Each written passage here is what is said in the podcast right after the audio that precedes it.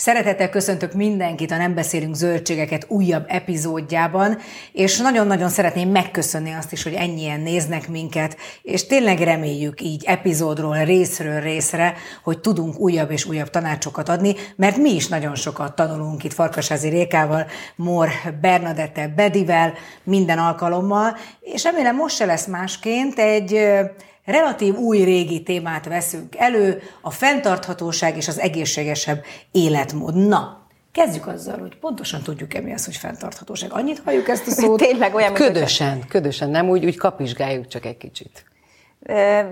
Igen, de a pontos definícióját én nem tudnám elmondani. Tehát ha a gyerekem odaállna elém, és azt mondaná, anya, mi ez a fenntarthatóság? Hát kislányom... Meg hát pontosan mit jelent mondjuk az életnek ebben, abban, amabban a része, részében, vagy szegmensében?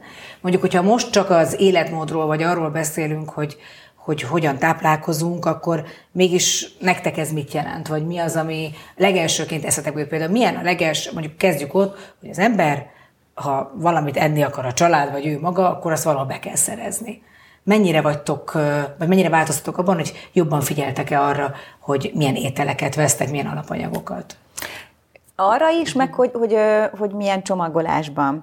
De hogy ehhez olyan tudatosság kell, ami nekem nem mindig fér bele, és akkor nagyon rosszul érzem magam, mert hogy az első nagy fellelkesülésemben egy darabig hordtam magammal például a zsemlék meg a kiflik megvásárlásához ezeket a kis tasakokat, hogy ne pazaroljam a nejlont uh-huh. vagy a papírzsákot. Én akkor lettem nagyon ideges, amikor nem tudtam ráragazgatni az árcímkéket, és mindig lehullott, és amikor uh-huh. odaértem a pénztárhoz addigra, már semmi nem volt semmi. Igen, vagy amikor a pénztáros úgy gondolta, hogy nem tudja megszámolni, ez egy jól összefogdosta az összes többit. Jó, Tehát, hogy ez a fenntarthatóság nem mindig fenntartható a mindennapokban. Hát Ezt még tanulnunk ezt. kell. Igen. igen. Tehát ezt tanuljuk szerintem. Na jó, de hát a szelektív hulladékgyűjtést is elkezdtük valahogy, és szerintem az idők folyamán így lendülünk egyre jobban be. Tehát amíg kint Németországban ezt mindent nagyon tüchtigen, tudod, és nagyon komolyan, és nagyon szigorúan. Komolyan. És hát nagyon a szomszédra szigorúan. szól a másik szomszédra, Hogyne? igen, hogy te pontosan. nem úgy, mert én azt igen. láttam, hogy hova dobtad. Igen. Úgyhogy itt ez, igen, de pontosan ez az, ami szerintem a mi generációnknak egy nagyon komoly feladata.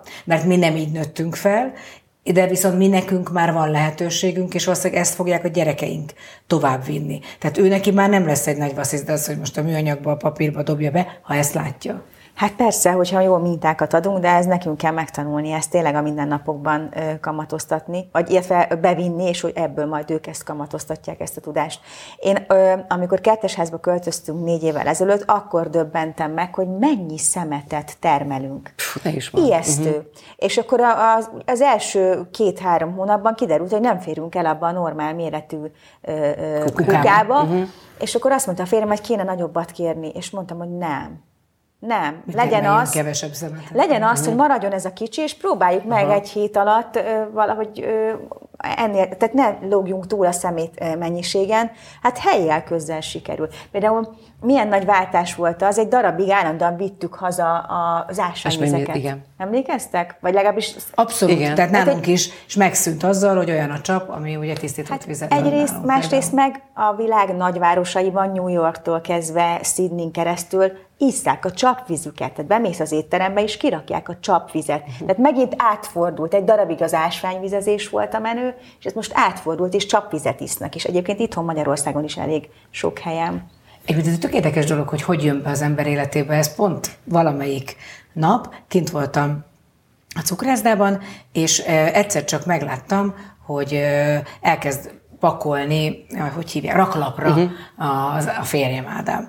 És egy műanyag raklap volt, és mondom, Ádám, mondom, műanyag raklapát. Mondom, az nem, az mondja, ho, ho, ho, ez egy újrahasznosított raklap. Uh-huh. Tehát, hogy, hogy ez is egy furcsa helyzet, hogy végül is nem is tudjuk, hogy az életünknek melyik része az. Tehát, hogy, hogy ezt muszáj kérdezni, vagy muszáj utána járni is néha, vagy hogy az ember tényleg érdekli ez, hogy mi az, ami valójában tényleg újrahasznosított, mi az, amivel segítünk. Ahogyan most már rengeteg, rengeteg üzletben, például a csomagoló anyagok is olyanok, amik ugye már nincs is olyan zacskó szinte. Igen, pont ezt akartam mondani, hogy én inkább ö, próbálom azt választani, vagy hát ö, rosszabb esetben még még a papír, de műanyagot az már egyre kevésbé.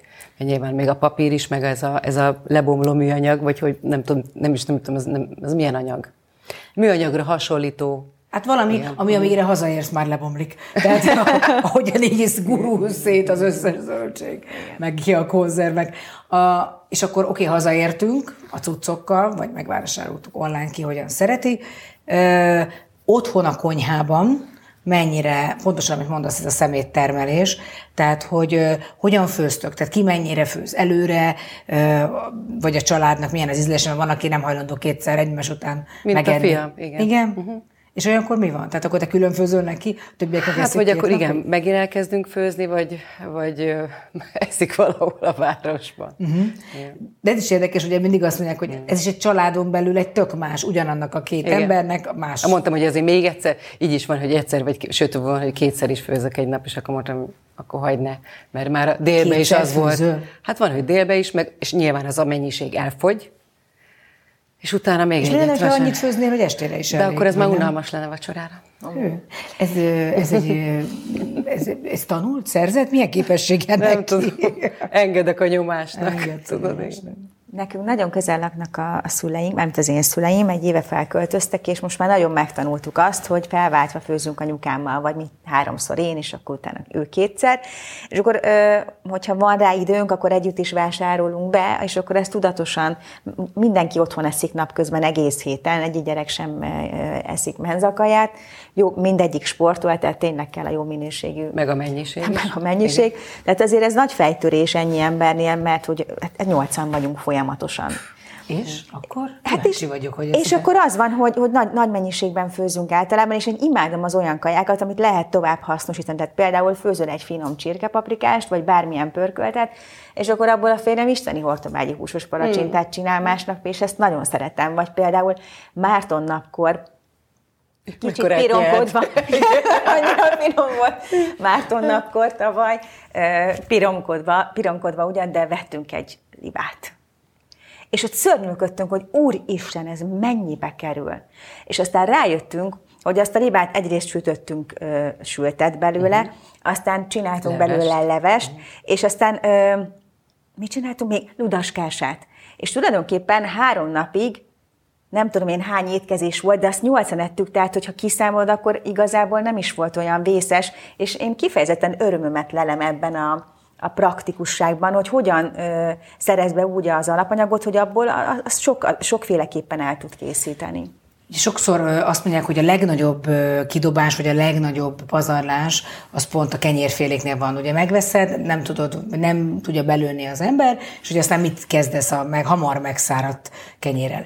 Ö, De ez Én, egyébként így van, szerintem a zöldségeknél is, vagy akár a, a, a többi árunál is. hát az biztos mondjuk, Én ezért nem veszek azért sokat. Tehát, hogy sokszor- annyit, amennyi egy hétre mondjuk. Hát igen, de van, amikor azért most lássuk, a mai paradicsomok néha meg ott vigyorognak három hónap múlva is, ami egy kicsit megint egy másik kérdés, hogy miért. De én például az elejétől fogva nekem, én imádom a panírt, a panírozott dolgokat, mi állandó félreteszem, már ott áll egy ilyen halomba, és akkor utána egy térden állva könyörgök a férjemnek, aki egy puszi, e, egy, egy pusziért megteszi, hogy belerakja, van egy ilyen nagy kutterünk, és akkor azzal ledarálja, és akkor lesz jó kis morzsa, és az tényleg az a morzsa, mert tudom, hogy azt, azt én csináltam, és abban nincsen semmi plusz adalékanyag. Idénre pedig megfogadtam, most még nincs itt a szezonja, hogy ugye én kertészkedem, elkezdtem itt a palántákat, vagy paradicsomot, paprikát, meg egy csomó mi mindent termesztek, hogy legyen. Aha. Tehát, hogy tényleg, amit mondjuk zöldséget, vagy bármit megpucolok, vagy ami megmarad, az szépen majd egy komposztba. Azt még nem nagyon teljesen látom, hogy melyik részén fog bűzölögni a kertnek Igen, a komposzt, de nekünk valahol volt. majd egy fedővel Nektek volt? Nekünk volt, aztán most éppen nincsen. Egyébként tök jó érzés volt, hogy a, a sok kidobandó, mert ez tényleg az van, hogy vagy, vagy nem tudok elég gyümölcsöt venni, vagy pedig ott rohad meg, és olyan rosszul érzem magam tőle, és akkor még mielőtt a, a, a, abba az állapotba kerül, hogy ki kellene dobni, akkor megpróbálom valahogy felhasználni, de hát nem mindent lehet már. Hát de nem csak az, hanem, hogy tényleg amikor pucolod a zöldségeket, vagy, vagy a gyümölcs Pontosan ezek a- csútra, Igen, vagy igen, valami, igen, igen. abból Tehát, hogy azért ez- nagy, ez mennyi, nagy mennyiségű szemét összegyűlik, és hogyha már az a kompoz megy, már akkor fenntarthatóbbak vagyunk. Mi a Covid alatt megpróbáltunk egy csomó mindent a aprócska kis kertünkben ö, megtermelni, Megtermelni? igen, és valami egyébként tök jól működött, például a paprika paradicsom az nagyon, de hát a sárgarépával befürödtünk, tehát hogy annyi meló van egyébként, ö, de hogy Én minden kis- évben megszedem a répával, meg, megeszik. Nekem a, egyszerűen nem értettem. Minden évben, magas ágyáson van, és még azt sem mondhatnám, hogy ott valami belemászik, de nem tudom, én olyan répát termelek, amit imádnak a helyi hangyák, és telerakják petéve. Tehát minden évben várom a kis répáimat ott hetekig, hónapokig, és kihúzok, és tele van ilyen. Úgyhogy a répát elengedtem, nekem nagyon jó volt idén a hagymám például, abban nagyon jó voltam, de csodálatos élmény például. Nagyon, tehát az, figyelni, ahogy, ahogy kinyílik igen. lassan tavasztal a természet, és ezek a kis udvarodban elkezded látni, hogy most akkor mennyi mindent meg tudsz termelni, vagy hogy, hogyan vagy az évszak szerint hogyan változik a kerted, és hogy milyen gyümölcsök érnek be, mi rengeteg minden meg tudunk termelni. Tehát a, a meg, vannak ilyen kis ékszerfáink, amik tényleg picik, de rendesen gyümölcsöt teremnek. Úgyhogy megyünk van, körténk van, almánk van, cseresznénk van, áfonyánk van, citromunk van, Hol éltek ti már? Ne Igen, nem Mexikóról beszéltél már egyik epizódban, tehát akkor ott, hogy a citrom meg, te nem is kint van? Zuglóban élünk, de bizonyítottan Zugló e- egyszer mediterrán. mediterrán? Komolyan. Tényleg. Tehát azért nem is akar... sávban, útlevéseket. Tényleg. Majd uh-huh. Ez olyan, Pécs, látlak Pécs, Pécs is egy olyan hely, ahol tényleg olyan dolgok megteremnek, ami sehol máshol Igen. az országban. Hát figyelj, ellátogatunk majd jó. hozzád, jó, mindenképpen, de én azt gondolom, És hogy... nem virágot viszünk, hanem egy, egy valami cserepes növény. Hát egyébként én annak sokkal jobban örülök is. Tényleg, egy jó kis mandarin fettem, kíváncsi vagyok, hogy aztán majd mi terem. Én úgy érzem, hogy eljött az ideje, hogy szakértőt is hívjunk, és talán ő pontosan el tudja majd mondani, hogy mi a fenntarthatóság. Szőlősi Réka fenntartható élelmiszer ellátási szakértővel fogjuk ezt megbeszélni. Örülök, hogy újra látunk, Réka, eh, hiszen az egyik epizódunkban már vendég voltál. Na, akkor te vagy a mi emberünk, hiszen el tudod mondani nekünk, hogy mi is a fenntarthatóság pontosan. Hű, hát az ez egy nehéz és összetett kérdés, de amikor megkérdezik tőlem, akkor általában azt szoktam válaszolni, hogy fenntarthatóság az a hétköznapi ember szempontjából azt jelenti, hogy meg kell próbáljunk az életmódunkat úgy átalakítani, hogy majd az unokáink is ugyanazokkal a lehetőségekkel rendelkezzenek, ugyanolyan természeti környezet vegye őket körül, ugyanolyan változatosan tudjanak táplálkozni, egyáltalán még lehetséges legyen a földi élet majd egy 30 év múlva is. Hát azért ez nem mondasz túl sokat, tehát a 30 év, mert az ember ilyenkor több ezer évben Igen. gondolkozhat, hogy majd akkor történik igazi nagy változás. Tényleg elmondhatjuk, hogy az elmúlt akár 50 évben egy nagyon komoly hát redukció ment keresztül a bolygó, szóval, hogy azért itt sokat, sokat ostromoltuk és sokat rontottunk rajta? Igen, ez nagyon megdöbbentő, hogy tulajdonképpen a mi szüleink élete és a mi életünk alatt olyan sokat romlott a természeti környezet állapota, olyan sokan lettünk hirtelen a Földön, meg a, nagyon sok helyen a Földön olyan túlfogyasztásban kergettük magunkat, hogy gyakorlatilag felértük azt, ami, ami egy nagyon fontos dolog, hogy meglegyen egy olyan természeti környezet, amiből aztán például a táplálkozásunkat is tudjuk biztosítani. Mert a nap végén azért azt elfelejtjük, hogy mondjuk a, szántóföldeken a talaj az nem elsősorban azért van ott, hogy nekünk élelmiszert termeljen, hanem azért, hogy egy ökoszisztéma megmaradjon. Tehát amikor a, mondjuk a fenntartható táplálkozásról beszélünk, vagy gondolkozunk, akkor nagyon fontos, hogy, hogy mondjuk a mi generációnk pont a gyerekeink érdekében azt megértse, hogy, hogy nekünk arra nagyon kell vigyázni. Mert hogyha kizsákmányoljuk folyamatosan a körülöttünk lévő természetet, akkor egész egyszerűen az nem lesz képes arra, hogy önmagát föntartsa, és még nekünk is adjon élelmiszert. Ezért nagyon fontos kérdés, mert szerintem, ha még meg is értjük, hogy mi az, a hogyan. Tehát tényleg mi az, amivel valóban tudunk akár mikro környezet igen. szinten is segíteni. Tehát ugye mindig beszélünk, vagy szóba kerül ilyenkor a húsfogyasztásnak a csökkentése, az miért annyival jobb? Most nem élettanilag, hanem mondjuk a bolygó szempontjából és a több zöldség? Mielőtt erre a konkrét kérdésre válaszolok, amit nagyon fontos megértenünk, akár háziasszonyként, meg tényleg egy, az, hogy ez miért egy ennyire sürgető probléma, az egészen egyszerűen az, hogy olyan sokan lettünk a Földön, hogy az előttünk álló probléma az nagyon egyszerűen definiálható az, hogy jelenleginél sokkal kisebb helyen, sokkal több embernek, sokkal kevésbé környezetkárosító módon kell élelmiszert előállítani. És hogyha ezt a három dolgot így átgondolod, akkor ebből az következik, hogy valamit mindenképpen változtatni kell azon, ahogy eddig éltünk.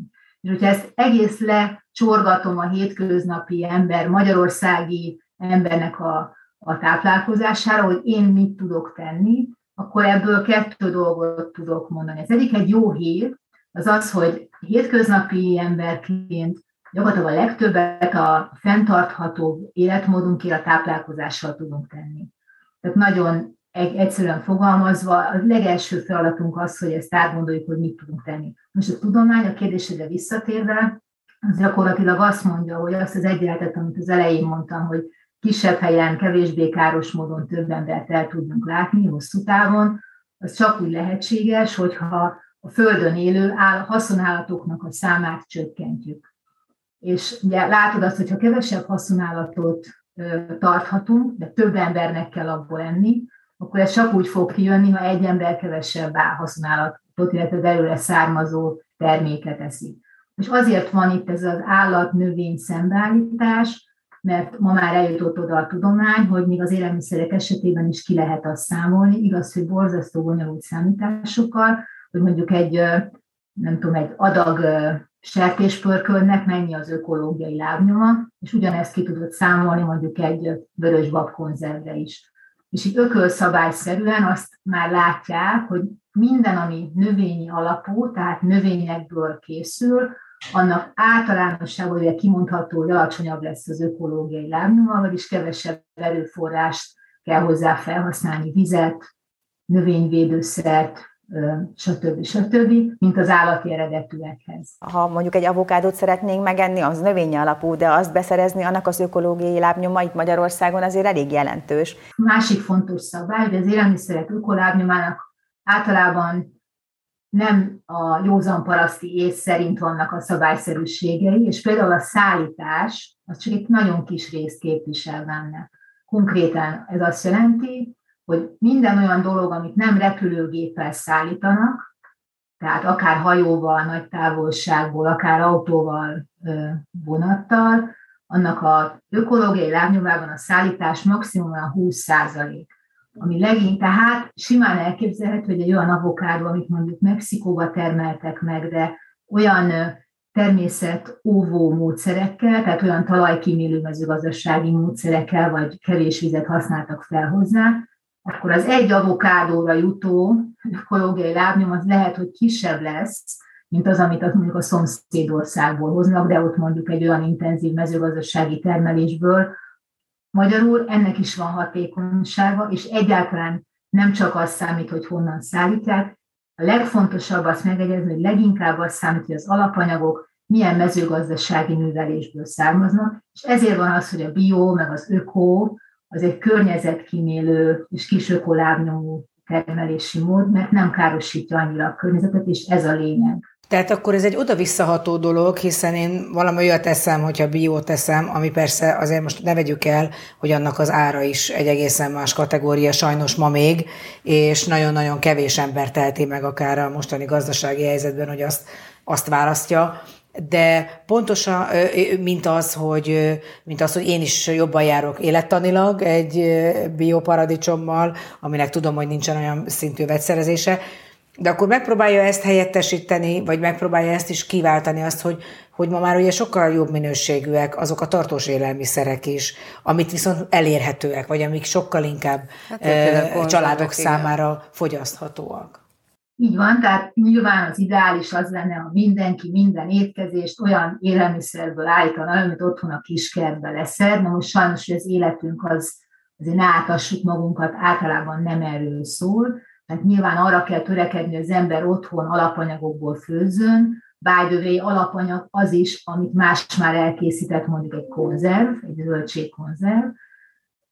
Tehát magyarul, hogyha ha mi fogyasztók a saját keresletünket olyan irányba fordítjuk, tehát mondjuk olyan összetett élelmiszereket, vagy feldolgozott élelmiszereket veszünk, amelyekben mondjuk több a növényi alapanyag, akkor egy csomó mindent tudunk tenni. Mit tudunk tenni a fenntarthatóság érdekében? Most amellett, hogy a növényeknek kisebb az ökológiai lábnyoma, mint az állati eredetű élelmiszereknek, azt tudjuk még figyelembe venni, hogy sokszor ilyen buzzwordként elhangzik, hogy a biodiverzitással is nagy gond van. Biztos ti is hallottátok, hogy nagyon meredeken csökken a Földön a, az állatfajoknak és a növényfajoknak a sokszínűsége. Ugye a méhekről szoktunk beszélni, hogy mekkora nagy probléma az, hogyha beporzó rovarok eltűnnek, akkor egész egyszerűen mondjuk nem lesz gyümölcs.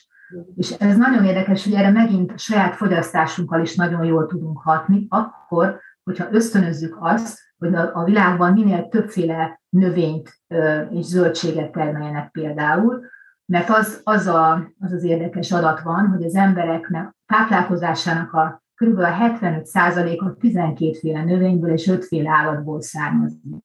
Na most, hogyha te arra figyelsz, mondjuk csinálsz egy táblázatot, amiben oszlopokban fölírsz egy csomóféle növény, zöldséget, hüvelyest, és így beixeled, hogy, és arra törekszel, hogy egy héten minél több félét vegyél, akkor ezzel azoknak a gyártóknak segítesz, akik nem csak abból a standard háromféle dologból állítják elő az élelmiszereket, hanem látják, hogy, hogy egyre több mindenre van kereslet. Most mondok egy példát, hogyha bemész a boltba, akkor talált ki előre, hogy én minden héten fogok csinálni két főzeléket, meg két, nem tudom, meleg salátát lencséből, amiben egyik héten répát teszek, másik héten cukkinit, szóval ebben így lehet játszani, akár gyerekeket is bevonva, hogy abban a táblázatban egy hétben minél többféle növény legyen benne. Tehát, hogy ezt egy konkrét példának mondtam, hogy, hogy tényleg az van, hogy mi fogyasztók ezen a területen rendkívül módon sokat tudunk segíteni, ahol az élelmiszergyártók is minél többféle dolgot ad, kínáljanak a boltba. Megint csak a józan paraszti eszemmel arra gondolok, hogy, ha, ha, hogy így is olyan, mintha túl sok minden, túl nagy lenne a kínálat, tehát túl sok minden közül lehet választani. És hogy oké, okay, én kisemberként eldöntöm, hogy kevesebb húst teszem, de hát a boltok polcai tele vannak a mindenféle tartósított hústermékekkel De is. pont ezt mondja Rika, nem? Vagy ez az egésznek a lényege, ha nincs kereslet, akkor, akkor nincs kínálat. Nincs kínálat Tehát ugye ez egy nagy közös tutti gondolkodás kell, hogy legyen. Ezt nagyon nehéz, és az, amiről beszélünk, hogy ez a mikrokörnyezetbe tudod csak elkezdeni. Hogy valóban nyúlok érte, mert ugye ez talán a legnehezebb a szokások megváltoztatása. Tehát ahogy mondta Réka is, hogy nagyon nagy tudatosság kell hozzá. Tehát, hogy most ezt így akkor elhatározom azért, mert akkor ez a cél, hogy akkor Hát ez a cél egyébként igen. tényleg minden beszélgetés, és most itt ülök, és olyan dolgokat tudtam meg, és olyan fantasztikus egyébként levezetve az, ami szerintem nagyon sok embernek egy nagy sötét verem, hogy valójában jó, hát most én ének is ember vagyok, én mit tehetek ezért, meg miért olyan fontos, hogy a, a méhek száldossanak, de hát ez, ezt csak mi tudjuk megváltoztatni. Pontosan, pontosan, hiszen a, a Covid járvány is erre, tehát, én arra azt mondom, hogy az elmúlt pár évünk arról szól, akár a mostani gazdasági válság, energiaárak, hogy az életünk minden területét egy kicsit át kell gondolni. És szerintem pont az étkezés az, mivel tényleg az európai embernek a, az ökológiai lábnyomának több mint 40%-át befolyásolja az, hogy mit teszik. Tehát, hogyha belegondoltok, most nem tud mindenki megvenni holnap egy teljesen nulla lábnyomó házat, nem tudunk venni, nem tudom, elektromos autót, de vásárolni élelmiszert mindenki vásárol, ráadásul, hogyha már növényállat, akkor meg a növényi fehérjék, azok meg jóval olcsóbb fehérje forrást jelentenek. Tehát ez is egy feladat, hogy utána kell nézni, de Magyarországon mindenki borzasztóan aggódik, hogyha nem eszik elég húst vagy tejet, akkor nem lesz elég fehérje bevitele, mert, mert ezt szoktuk meg, a mi kultúránkban ez van. De ha megnézitek a, a világ más tájain, az emberek jóval kevesebb húst tesznek, és jóval több hüvelyes növényt például, mert abból pótolják a fehérjéket. Tehát, hogy egy kicsit ez is egy olyan dolog, hogy most itt az idő, hogy, hogy megpróbáljuk magunkat kérdőre vonni, hogy vajon tudok-e változtatni, és akarok-e valamit. Nehéz. Szerintem nagyon nehéz a magyar embert át konvertálni, tehát ö, annyit sikerült talán elhitetni vele, hogy a Balatonban úszik a hek. Tehát, hogy, szóval, szóval nem vagyunk egyszerűek ilyen szempontból, mert azért földrajzilag is, ugye egy olyan helyen vagyunk, ahol nincs nagyon sok lehetőség, rengeteg minden van, és még sincs annyi lehetőség, például mondjuk akár, mint egy tengerparti ö, vá, országban, ahol, ahol akár pontosan a húst a hal váltja ki, vagy olyan dolgok, amit szintén nagyon vigyázni kell, ugye, hogy ne zsákmányoljunk ki. Annyi mindent meg megszoktunk, mert meg kellett. Tehát, hogy ez is olyan, hogy fejben el lehet dönteni, hogy jó, akkor most igaz, hogy a nagyanyám, anyám is így főzött, én is így főzök, de lehet, hogy most ezen valamit változtatok. Tehát ezt nem lehet megspórolni, és azt gondolom, hogy, hogy ez egy lehetőség arra, hogy tényleg úgy állítsuk a magunkat, hogy ezzel, ha valamivel ezzel tényleg tudjuk azt segíteni, hogy a gyerekeink, unokáink annak idején kisebb problémákkal nézzenek szembe. Én azt gondolom, hogy tényleg ebben hiszek, hogy a holnap egy új nap, tehát hogyha az ember holnap már ezt máshogy gondolja, és tényleg valahogy máshogy, másért nyúl azon a polcon, és egy másik konzervből úgy gondolja, hogy igenis például, ahogyan én is most már csak abból a babból főzök, ami konzerv, mert kisebb az energia mennyiség, amit elhasználok, plusz az én időm is sokkal rövidebb, amíg a főzés, a főzéssel telik. Úgyhogy nagyon szépen köszönjük, Réka, szerintem remek, remek, remek ideákat mondtál. Remélem, hogy nem csak ideák lesznek, hanem egyszer csak a valósága válik. Ezt köszönjük szépen. Köszönjük Sok ember meghallják. Sziasztok! Hú, hát azért mind a hárman hallgattunk. Hát nagyon. meg a felelősség súlya, tudod, igen, hogy igen. Meg tényleg hajlamosak vagyunk arra igen. gondolni, hogy hát mi kis emberek vagyunk, miért, hát mi... Igen, De miért nem, tényleg nekünk kell változtatni, és még, én még túlmegyek azon, amit mondtál, nem is holnap, hanem ma. Pontosan, ahogy mondod, akár ma, és akár például főzés közben is újra meghallgathatnak és megnézhetnek minket a közösségi felületeken. Köszönjük, hogyha minket választanak. Viszlát! Viszlát! Viszlát.